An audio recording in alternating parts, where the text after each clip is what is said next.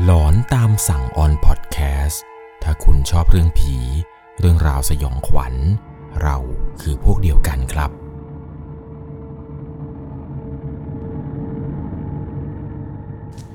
สวัสดีครับทุกคนครับ ขอต้อนรับเข้าสู่ช่วงหลอนตามสั่ง อยู่กับผมครับ 11LC เรื่องราวความสยองขวัญในวันนี้นะครับ ต้องบอกเลยว่าเป็นประสบการณ์ที่ไม่มีใครอยากจะไปพบเจอเลยละครับ เพราะว่า เวลาเราเดินทางไปต่างถิ่นต่างที่เนี่ย เราก็มักจะมองหาโรงแรมหรือสถานที่พักที่เรารู้สึกว่ามันจะปลอดภัย หรือเราคิดว่ามันอาจจะไม่มีเรื่องอะไรแปลกๆเนี่ยเกิดขึ้นกับเรา แต่ว่าผู้ฟังทางบ้านท่านนี้ครับตอนที่เดินทางไปยังจังหวัดจังหวัดหนึ่งเนี่ยปรากฏว่าเขาได้ไปพบเจอกับเรื่องราวของความสยองขวัญ ที่เกิดขึ้นในหอพักแห่งหนึ่ง อักษรย่อทอทหาร และเรื่องราวเรื่องนี้ไม่ได้เกิดเพียงแค่เขาคนเดียวนะครับ ตอนที่ไปเนี่ย ไปเจอพร้อมกันกับรุ่นน้องอีก 2 คนครับ รวมเป็น 3 คนที่เจอเรื่องราวแปลกๆ พร้อมกันเลยครับในค่ำคืนนั้น ก่อนจะเข้าไปรับชมรับฟังกันเนี่ยต้องบอกก่อนเลยว่าต้องใช้วิจารณญาณในการรับชมรับฟังกันให้ดีๆ เพราะว่าเรื่องราวในวันนี้ครับเป็นประสบการณ์สยองขวัญจากผู้ฟังทางบ้านท่านหนึ่ง ชื่อว่าคุณภู เรื่องราวความสยองขวัญนนี้ มันเกิดขึ้นเมื่อตอนที่คุณภูครับ ได้มีโอกาสเดินทางไปดีลงานที่ต่างจังหวัด โดยจังหวัดที่คุณภูเดินทางไปนี้เนี่ย ผมขออนุญาตที่จะสงวนชื่อไม่บอกนะครับ แต่ผมจะบอกให้ฟังว่าทำไมผมต้องสงวนชื่อในคลิปนี้ เอาเป็นว่าเดี๋ยวท้ายคลิปเนี่ยผมจะบอกให้ฟัง คุณภูก็ขึ้นรถโดยสารไปกับเพื่อนกัน 3 คนครับ ตอนที่ไปก็มีอาร์ม คุณภู แล้วก็มีเปลม รถนี่ออกเดินทางกันตอนช่วงบ่ายสามก็เดินทางไปถึงจังหวัดปลายทางเนี่ยเวลาประมาณตีห้ากว่าก็รอเพื่อที่จะดิวงานครับ พื่อจะไปพบกับลูกค้า กว่าจะคุยงานกว่าจะอะไรกันเสร็จเนี่ย ก็ปาไปประมาณ5โมงเย็น ซึ่งมันก็เหนื่อยมาก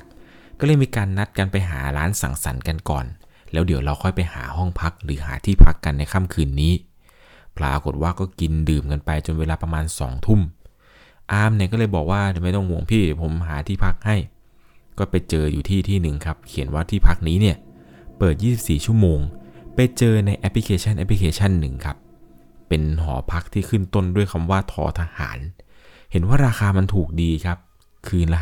500 สภาพดีมาก ตอนนั้นก็เลยโบกรถโดยสารครับ บอกว่าช่วยไปส่งหน่อยได้ไหมพี่ ไปตามนี้เนี่ยตามที่ผมบอกไว้เลยคือหอพักอักษรย่อทอทหาร พอไปถึงครับก็ได้เห็นสภาพของหอนี้ แล้วก็ได้ไปเจอกับเจ้าของหอพัก เจ้าของหอเนี่ยแกชื่อป้าแนแต่ทำพวกเขาตกใจนิดหนึ่งครับ เพราะว่าสีหน้าของป้าแนนี้เนี่ย แกเหมือนกับว่าแกเป็นคนที่โสมมาก เหมือนกับจะอดหลับอดนอนมาหลายคืน ป้าแกก็พูดด้วยน้ำเสียงที่เยือกเย็นครับบอกว่าเข้ามาได้เลยเข้ามาได้เลย พวกเขาเนี่ยสามคนก็พากันเข้าไปครับ ไปคุยกับป้าแน่ก็มีการตกลงกันครับว่าคืนนี้เนี่ยจะขอเช่าห้อง เพียงแค่คืนเดียว ก็จ่ายเงินแกไปอะไรจนเรียบร้อย คุณภูเนี่ยจำไม่ได้เหมือนกันครับว่าตอนที่ได้ห้องนี้มาเนี่ยได้เป็นห้องหมายเลขอะไร แต่ห้องที่ได้นี่นะครับ มันดูสะอาดดี ไม่มีอะไรผิดปกติเลยครับ สภาพเนี่ยก็คือดูสวยงาม ดูใหม่เหมือนกัน ไม่ได้เก่าหรือว่าน่ากลัวอะไรเลย เพื่อนที่มาอีกคนหนึ่งครับ ชื่อว่าเปรม เปรมเนี่ยมันก็บอกว่า เอ้ย กูหิวข้าวว่ะ เมื่อกี้กินแต่เครื่องดื่มไม่ได้กินกลับเลย ก็เลยชวนครับก็เลยชวนคุณภูแล้วก็อามเนี่ยไปกินด้วยกันตรงหน้าปากซอยของหอพัก ก็พากันเดินออกจากหอไปครับ ไปกินอยู่เป็นร้านค้าร้านหนึ่ง เป็นคล้ายๆเรียกสตรีทฟู้ดนั่นแหละครับ ก็นั่งกินกันไปจนเสร็จ กินเสร็จแล้วก็พากันเดินกลับเข้ามาอาบน้ำเพราะว่าเดี๋ยววันพรุ่งนี้เนี่ยจะต้องเดินทางกลับกันแต่เช้าครับด้วยความที่ว่าจังหวัดที่ไปนี้เนี่ยรถโดยสารเนี่ยออกแต่เช้าด้วยครับ มีเพียงแค่เที่ยวเดียว คือถ้าพลาดเที่ยวนี้เนี่ยรออีกทีก็คือวันถัดไปเลย กลัวว่าเดี๋ยวจะไปไม่ทันรถกัน ก็รีบกันเดินกลับมาครับ รีบมาอาบน้ำอาบท่าพอเดินทางกลับมาถึงที่หอนี้ครับ ก็เห็นว่าป้าที่ดูแลตึกเนี่ยที่ชื่อว่าป้าแหน่เนี่ย แกกำลังเดินออกมาจากหอ ก็ถามเขาว่าป้า ป้าจะไปไหนหรอ ป้าแกก็บอกว่าอ๋อ นี่บ้านป้าเนี่ยอยู่ตรงหน้าหอนี่เอง แกก็ชี้ให้ดูครับ บ้านของป้าแกเนี่ยปิดไฟมืดสนิทเลยครับ พวกเขาเนี่ยก็ไม่ได้อยากจะทักอะไรป้ามากมาย ป้าก็บอกว่าเออ ป้าขอตัวก่อนนะ ตามสบายเลยพวกหนู ในระหว่างที่พวกเขาเนี่ยกำลังจะเดินเข้าหอกัน คุณภูเนี่ยก็เลยชำเลืองขึ้นไปมองดูด้านบนครับ ว่าในค่ำคืนนี้เนี่ยมีใครพักบ้างนอกจากกลุ่มพวกเขา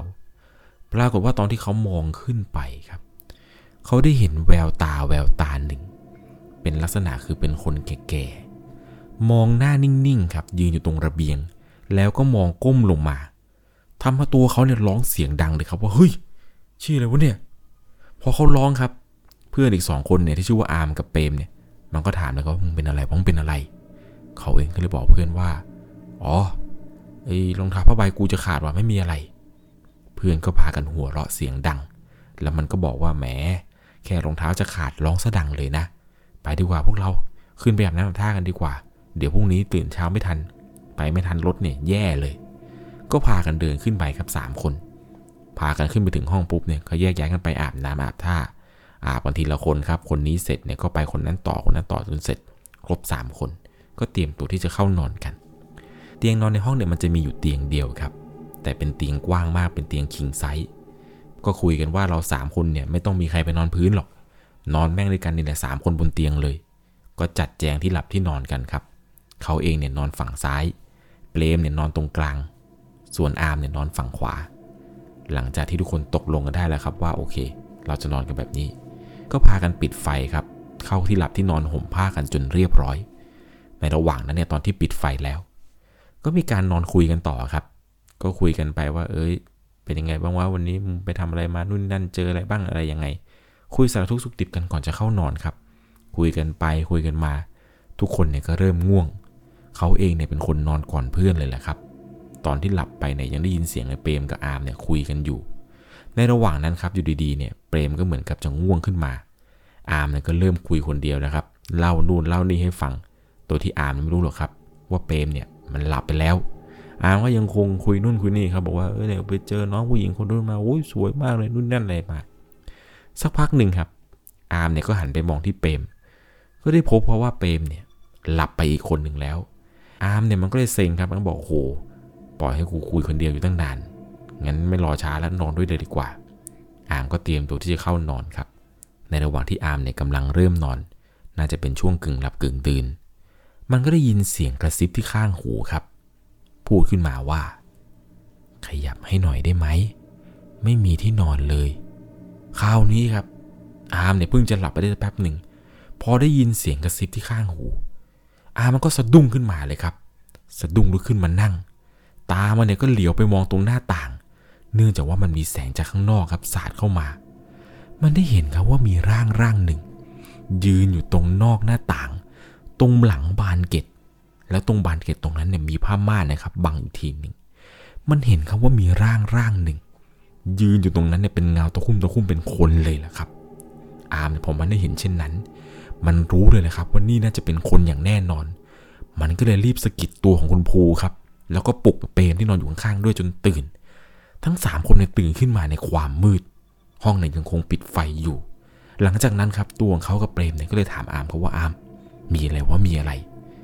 อามันก็เริ่มเล่าให้ฟังครับว่าเมื่อกี้เนี่ยมันเจออะไร มันบอกกับเขาว่า มองไปตรงนู้นดิ ตรงกระจกอะพอเขาหันไปครับ เปรมก็หันตาม ในจังหวะที่อาร์มชี้ไปเนี่ย ตรงนั้นไม่มีอะไรแล้วครับ มันโล่งไปหมด มันก็มีเพียงแต่ผ้าม่านครับ เป็นม่านบางๆที่ปิดกั้นบานเกตเอาไว้อยู่ อาร์มเนี่ยก็บอกว่า เมื่อกี้ กูเห็นว่ามีคนยืนอยู่ตรงนั้นว่ะ คราวนี้ครับ พอได้ยินกันแบบนี้เนี่ย ทั้งตัวเขาแล้วก็เปรมเนี่ย ก็เลยบอกอาร์มเขาว่าอาร์มมึงเมาหรือเปล่า มึงอาจจะเมานิดหน่อยนะเว้ย อย่าคิดมาก นอนต่อกันดีกว่า เขาเองกับเปรมเนี่ยก็พากันปลอบอาร์มครับ บอกว่ามึงอย่าคิดมากเลยไม่มีอะไรหรอก อาจจะเมาแหละ นอนต่อนอนต่อ เดี๋ยวพรุ่งนี้ตื่นแต่เช้านะเว้ย แต่พอนอนต่อไปได้สักพักหนึ่งครับ รอบนี้เนี่ย ได้ยินเสียงแปลกๆ พร้อมกันเลยครับทั้ง 3 คน อาจจะเป็นเพราะว่ารอบเมื่อกี้เนี่ย เขาเองเนี่ยเผลอหลับไปก่อนเลยหลับลึกไม่รู้สึกอะไร เปรมก็หลับตามมาติดๆจนเหลืออาร์มนี่แหละครับคนสุดท้าย น่าจะยังหลับไม่สนิท แต่รอบนี้พอตื่นขึ้นมา ทั้ง 3 คนนอนพร้อมกัน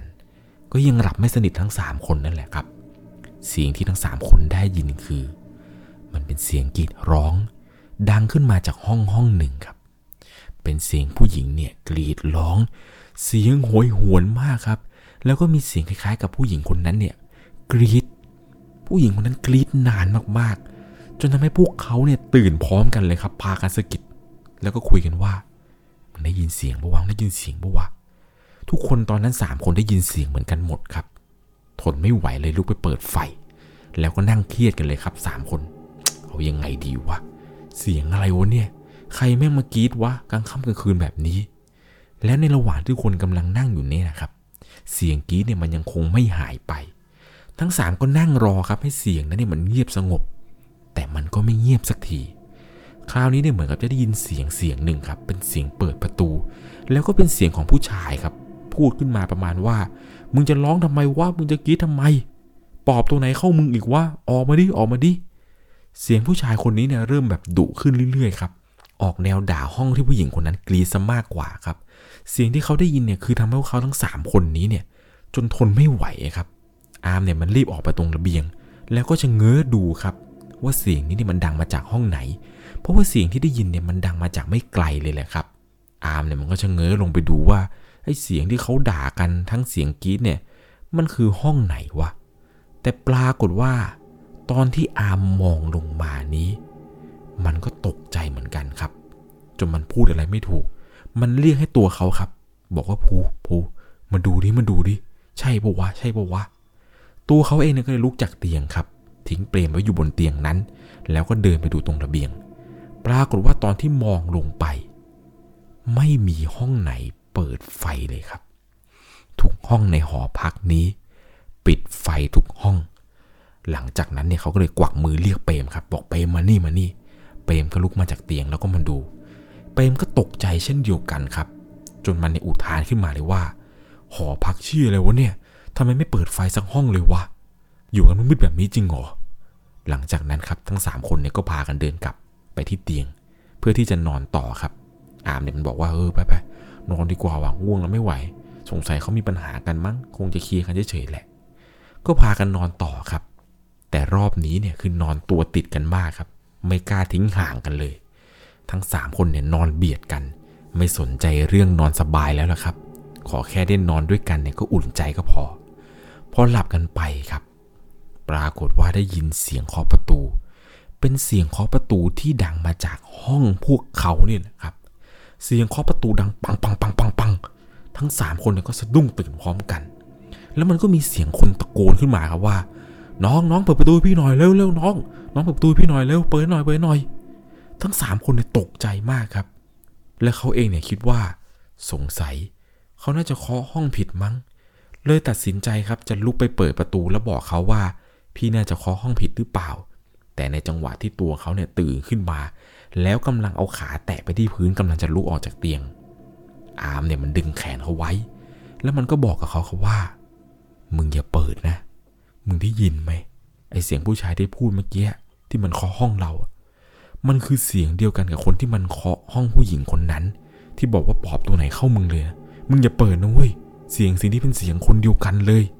มึงอย่าเปิดนะเว้ยเดี๋ยวเขาก็ไปเองแหละ แต่มันไม่ใช่แบบนั้นสิครับ ปรากฏว่าคนที่มันเคาะห้องพวกเขาอยู่เนี่ย ผู้ชายคนนั้นที่ยืนอยู่นอกห้อง เหมือนจะโมโหครับ แล้วมันก็ตะโกนต่อว่าพวกมึงจะเปิดไม่เปิด ถ้าพวกมึงไม่เปิดกูจะพังประตูเข้าไปนะ หลังจากนั้นครับตัวเขาเนี่ยก็กลับขึ้นมานั่งบนเตียงสามคนเนี่ยได้แต่นั่งตัวสั่นครับ มองหน้ามองตากันเอาอย่างไงดีวะ เพียงไม่นานครับ หลังจากสิ้นเสียงผู้ชายคนนั้นว่ากูจะพังประตูเข้ามา มันก็มีเสียงของป้าครับ ป้าแนเนี่ยที่เป็นป้าเจ้าของหอเนี่ย แกก็พูดกับผู้ชายคนนั้นครับว่า อย่าไปกวนเด็กทำไม ให้เด็กเขาพักผ่อนเถอะนี่มันเวลาหลับเวลานอนนะ พอหลังจากได้ยินเสียงของป้าแนทำมาพวกเขาเนี่ยอุ่นใจมากครับ เพราะว่าผู้ชายคนนั้นเนี่ยเหมือนกับจะหายแล้วก็เงียบไป ก็เลยพากันหลับต่อครับ อตื่นเช้าขึ้นมาเนี่ย ก็รีบอาบน้ำอาบท่าแปรงฟันอะไรกัน เตรียมตัวที่จะเก็บข้าวเก็บของกลับกันแล้วแหละครับ แต่ก่อนจะกลับเนี่ยครับ เขาเองก็ลงมากะว่าจะไปลาป้าแนซะหน่อย แต่ก็มองหาป้าแนครับว่าป้าแนอยู่ไหนวะ ตรงห้องของผู้ดูแลตึกเนี่ยก็ไม่มี ตรงบ้านของแกที่แกบอกว่าแกนอนอยู่บ้านนี้บ้านสองชั้นที่เป็นบ้านไม้เนี่ย แกก็ไม่อยู่ พวกเขาเลยตัดสินใจว่าเอองั้นไม่เป็นไรมั้ง ป้าแกคงจะไปทำธุระแต่เช้าหรืออาจจะไปตลาดหรือเปล่า ก็วางกุญแจห้องทิ้งไว้ตรงนั้น แล้วก็ตัดสินใจครับโบกรถโดยสารออก ก่อนออกเนี่ยพวกเขาเนี่ยตัดสินใจเดินมาหน้าหอพัก ก็เลยวางกุญแจไว้ตรงหน้าห้องดูแล แล้วก็พากันเดินออกมากะว่าเดี๋ยวจะไปเรียกรถโดยสารตรงปากซอย ปรากฏว่าตอนที่เดินมาจากหอนี้ครับ เดินมาถึงจนหน้าหอแล้วนะครับ เปรมเนี่ยมันหันไปมองที่หอพักอีกที ปรากฏว่าเปรมเนี่ยมันเห็นป้ายตัวเบลเลอร์เลยครับ แปะอยู่ที่ชั้น 2 ของอาคารนี้ เป็นเหมือนคล้ายๆ กับเป็นป้ายที่เขาปริ้นจากพวกอิงเจ็ตครับ เขียนตัวเบลเริ่มเลยครับว่า ขายหอพักนี้ ราคาตืดๆติดต่อ 08ตุ๊ดๆๆอะไร พวกเขาเนี่ยตกใจกันพักใหญ่เลยครับ ยืนงงกันอยู่อย่างนั้นครับว่าอ้าวแล้วหอที่พวกเราพักกันเมื่อคืนนี้ ไม่มีคนเหรอวะเนี่ย ในระหว่างที่กำลังยืนอึ้งกันอยู่นี้ครับ มันก็มีลุงคนหนึ่งแกปั่นจักรยานมา เห็นท่าทีพวกเขาครับว่าดูแปลกๆ ยืนอยู่หน้าหอพักแล้วมีกระเป๋ากันคนละใบกระเป๋าเดินทางนี่นะครับ ลุงได้ถามว่า เอ้าพวกเองมาทำอะไรกันที่นี่อะ พวกเขาก็เลยบอกครับว่า อ๋อ ผมมาเช่าหอพักที่นี่ครับ ลุงกำลังจะกลับบ้านกันแล้ว ลุงแกตกใจเลยครับ แกทำหน้าเสียๆ แล้วแกก็พูดกับพวกเขาครับว่า ฮะ พวกเองจะมาหอพักเนี่ยนะ มันปิดตายมาหลายเดือนแล้วนะเว้ย พวกเขาสามคนเนี่ยทำหน้าเวอร์กันหมดเลยนะครับ แล้วก็บอกกับลุงครับว่าลุง ผมเพิ่งออกมาจากหอพักนี้เอง ผมเพิ่งจะพักเมื่อคืนนี้ลุง ห้องก็ปกติดีนะ ลุงก็บอกว่า มึงกลับไปดูใหม่ไป มึงเดินกลับไปทีนึงไปมึงจะได้รู้ความจริง ปรากฏว่าอามไม่เชื่อลุงครับ มันก็บอกว่าลุงรอผมแป๊บ เดี๋ยวผมมา อามมันวิ่งกลับเข้าไปครับ ตอนวิ่งกลับเข้าไปเนี่ย มันตกใจกว่าเดิมอีกครับ พอมันวิ่งไปถึงตรงที่ปากทางขึ้นหอ มันรีบวิ่งถอยหลังกลับมาเลยครับ วิ่งกลับมาหน้าตาตื่น แล้วมันก็บอกเขาว่าชี่ยแม่งโคตรโซมเลยว่ะ เราขึ้นไปได้ไงวะเมื่อคืน ทางแม่งโดนปิดหมดเลย พวกเขาเนี่ยพอได้ฟังอามันพูด ก็ตกใจเหมือนกันครับ ลุงก็บอกว่าเป็นไง กูบอกพวกมึงแล้ว แล้วนี่เจ้ายังไงเนี่ย จะอยู่ต่อกันหรือเปล่า พวกเขาเนี่ยก็บอกว่าไม่อยู่ครับลุง ผมจะกลับไปแล้วเนี่ย เดี๋ยวจะไปเรียกรถปากซอยกลับกันแล้ว ตอนนั้นทั้งสามคนทำหน้าเวอร์กันหมดเลยครับ คุณภูเล่าให้ฟังว่าทั้งเปรมทั้งอามรวมถึงตัวเขาเนี่ย คนลุกสู้กันหมดเลยครับ คิดในใจครับว่าเชี่ยหอพักใหญ่ๆนี่ที่มาพักกันเมื่อคืนนี้ มีเรากันสามคน